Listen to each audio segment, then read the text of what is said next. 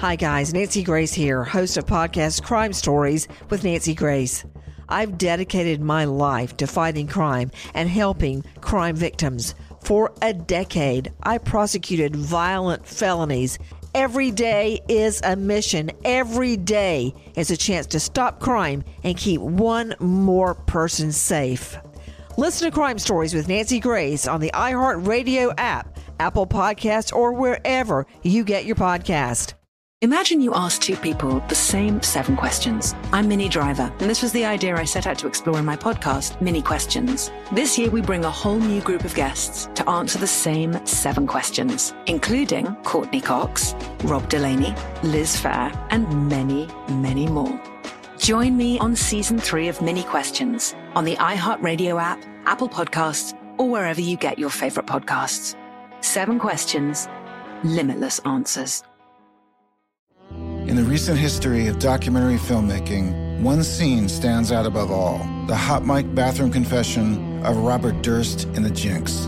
Now, the person responsible for that moment, Sareb Kaufman, stepson of the victim, friend of the murderer, star of the documentary, for the first time ever, shares why he believes you're watching the furthest thing from the truth on this exclusive episode of Murder Homes.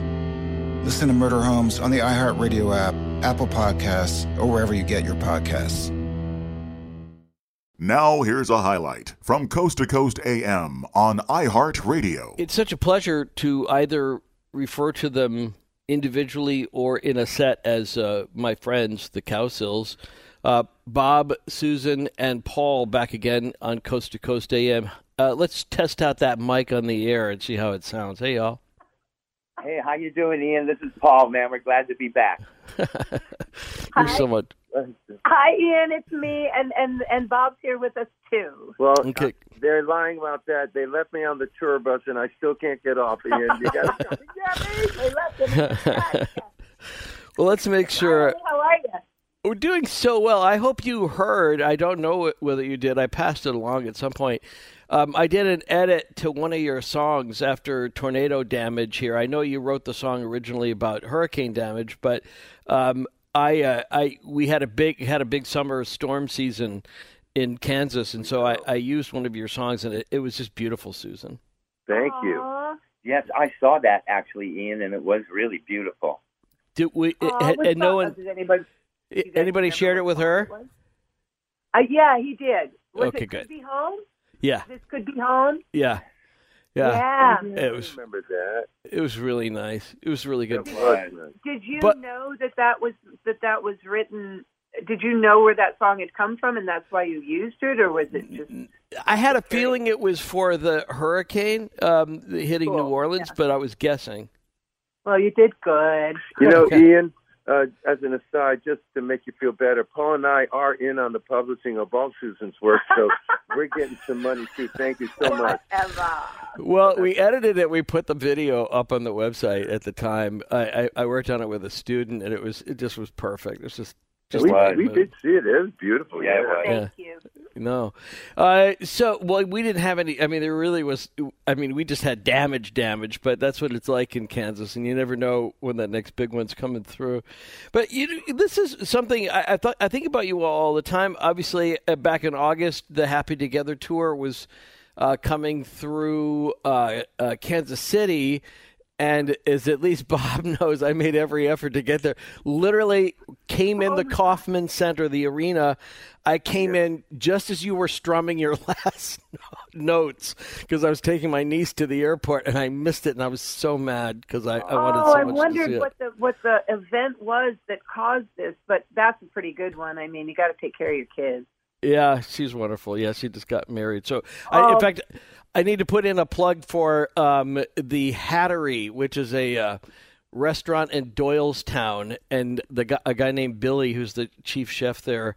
Um, and he, I was, I went to, I went to Doylestown to do her wedding. I'm a, I'm, you know, I'm, I'm ordained in the Episcopal Church, Oh, and yeah, we- I, so and I went there to.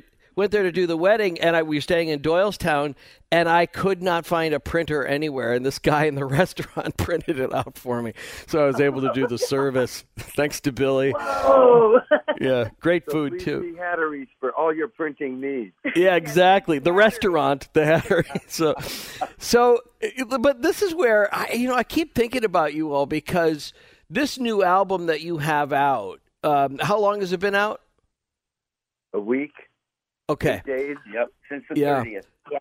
so uh, we're going to be playing cuts from it tonight, and Awesome. thank you. Oh, no, my pleasure. It is so good. And of course, that wouldn't surprise anybody who's been following, like so many other bands. And this is where I, I, I keep coming back to this concept on the Happy Together tour, as well as those that don't perform regularly or tour as often as you all do, that are really talented, still making great music, still performing and recording um, it, that that must I mean that has to be very rewarding, but it's a different experience than it was when y'all were teenagers. Oh, 100%. It's a different experience. I mean, well, now, and I just said that, and then it felt like the same, you know? Well, Go ahead, Polly. this round, Ian, um, we didn't have a record company looking over our shoulder, and we were all in there just with our band and our engineer, Justin Dockett, and nobody bugged us, and we got to do exactly what we wanted to do. And that was a lot. That was it was really different than earlier. I guess so, yeah. I mean, you know, what I was thinking was our innate musical, Yes. just to be doing music and and and creating it and and the need to to you know put it down somewhere once it comes out of our bodies uh, was the same kind. I mean, we're Yeah. just we're musical people, but it is a very different experience, of course, Yeah, because we're grown ups, you know, Yeah. and and I mean the way this came about was was remarkable because I mean I've been trying to get a Cowsill record out of these guys for I don't know how long Decades. decades decades. And uh you know we started when we were all on the planet. That's how long ago it's been. And and all agreed. Bill and barry uh were in and john was in and paul was in and bob was in and susan was in and we were all going to get together and make this record. And uh, uh obviously we all know what happened. Uh we lost Yeah. a couple along the way. Right. um, John actually had a real job with the Beach Boys. He, you know, he wasn't going to veer from that. And me and Bob and Paul started playing again, and that led us to Happy Together. Which on that tour, Ian, Is um, where it all started coming down. Right, because during the end of the show, Howard Kaylan would be out there singing, you know, they're going to do Happy Together, but he's telling our audience to get, Get up. up. Everybody get up. You got to get up. And for a long time, the three of us would just say to each other, man, there's got to be a song there. You know, I mean, really, we Right. were just saying it like that. And then I think an, another summer came, and all of a sudden, you got to get up happened. And once you got to get up happened, and it happened in about 10 minutes, then we started realizing, okay, we've started. Now we've got to finish this. Are you ready to fight back against crime? Hi, guys. Nancy Grace here, host of podcast Crime Stories with Nancy Grace. I've dedicated my life to fighting crime and helping crime victims. For a decade, I prosecuted violent felonies, personally investigating, prosecuting, and covering literally thousands of cases. It's so easy to think it will never happen to me or my family, but that is simply not true. Every day on Crime Stories with Nancy Grace, we shine a light on unsolved homicides, heat up cold cases, and help find missing people, especially children. We speak with family members, investigators, CSI, reporters, and experts in every field. Every day is a mission. Every day is a chance to stop crime and keep one more person safe. Listen to Crime Stories with Nancy Grace on the iHeartRadio app, Apple Podcasts, or wherever you get your podcast. Hi, listener. I'm Carol Fisher, the host of The Girlfriends, Our Lost Sister. I'm so excited for you to hear the brand new season where we're uncovering a 35 year old mystery. But for those of you who didn't hear season one or just want to listen to it again, you can now get access to all episodes of that first season of The Girlfriends 100% ad free through the iHeart True Crime Plus subscription, which is available exclusively on Apple Podcasts. You'll also get access to every single episode of The Girlfriends, Our Lost Sister, ad free and one week early, only available to iHeart True Crime Plus subscribers. So, what are you waiting for? Head to Apple Podcasts, search for iHeart True Crime Plus, and subscribe today.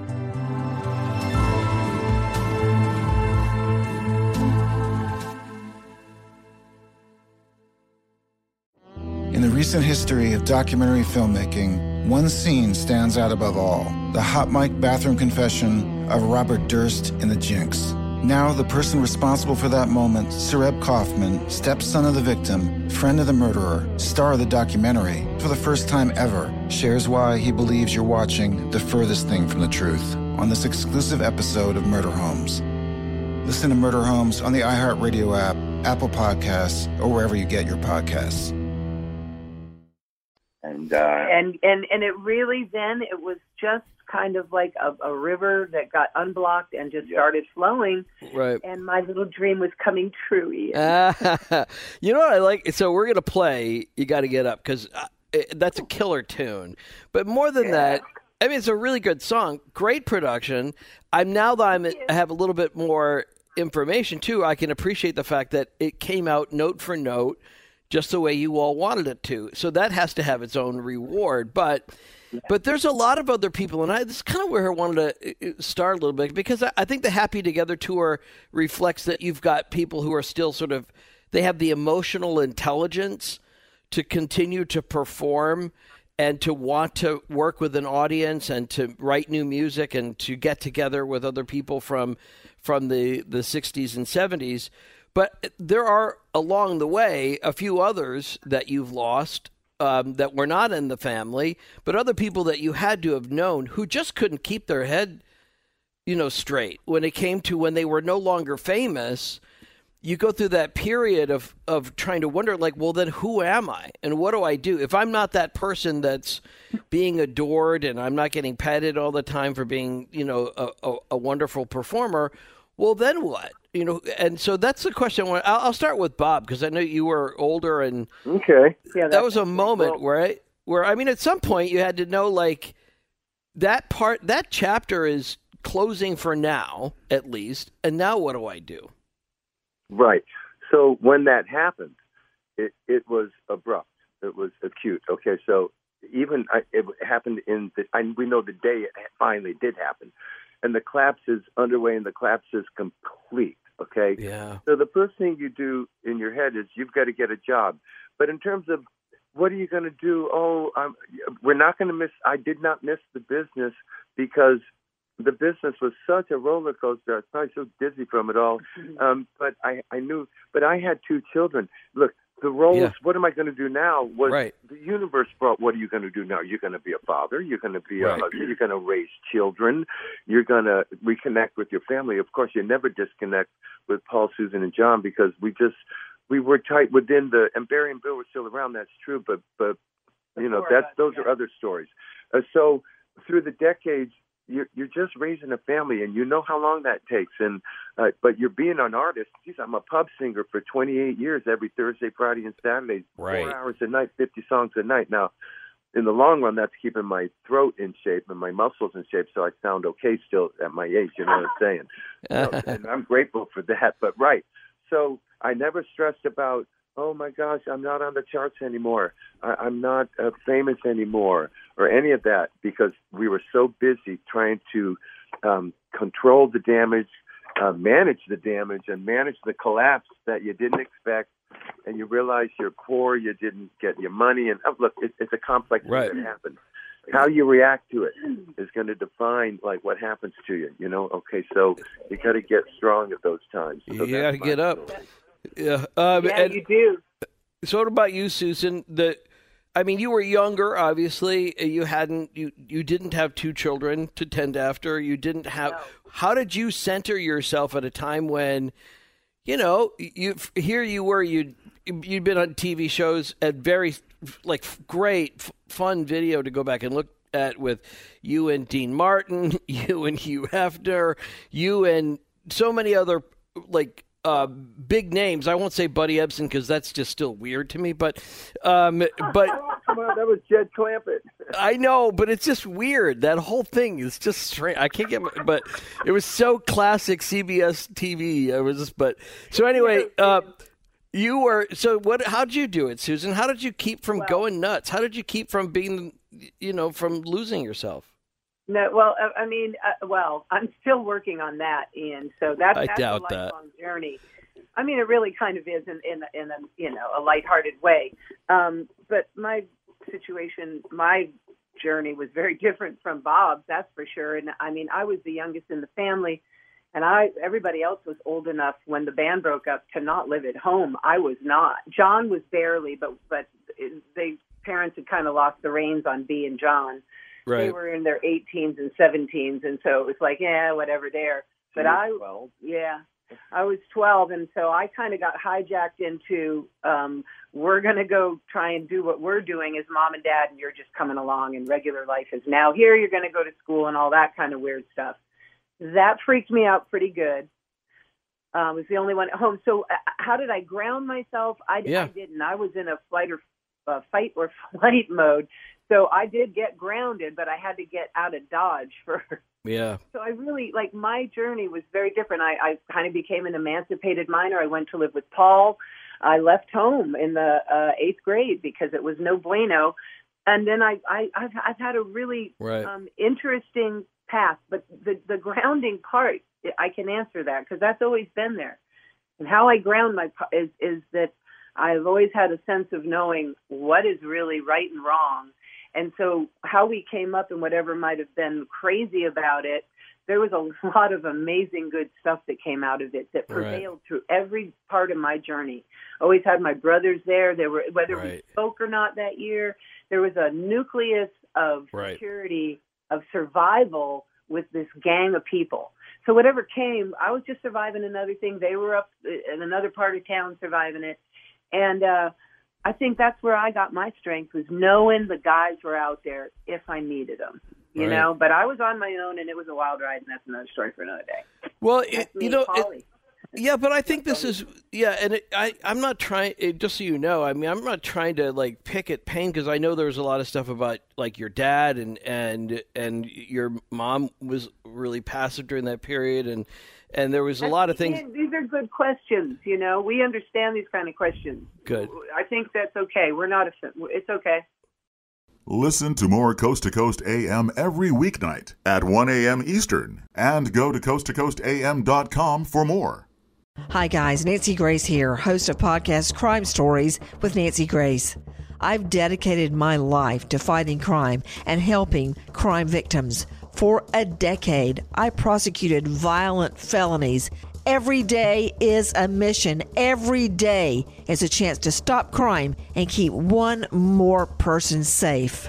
Listen to Crime Stories with Nancy Grace on the iHeartRadio app, Apple Podcasts, or wherever you get your podcast. Imagine you ask two people the same seven questions. I'm Minnie Driver, and this was the idea I set out to explore in my podcast, Minnie Questions. This year, we bring a whole new group of guests to answer the same seven questions, including Courteney Cox, Rob Delaney, Liz Phair, and many, many more.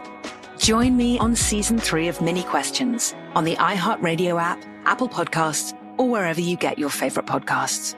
Seven questions, limitless answers. In the recent history of documentary filmmaking, one scene stands out above all the hot mic bathroom confession of Robert Durst in The Jinx. Now, the person responsible for that moment, Sareb Kaufman, stepson of the victim, friend of the murderer, star of the documentary, for the first time ever, shares why he believes you're watching the furthest thing from the truth on this exclusive episode of Murder Homes. Listen to Murder Homes on the iHeartRadio app, Apple Podcasts, or wherever you get your podcasts.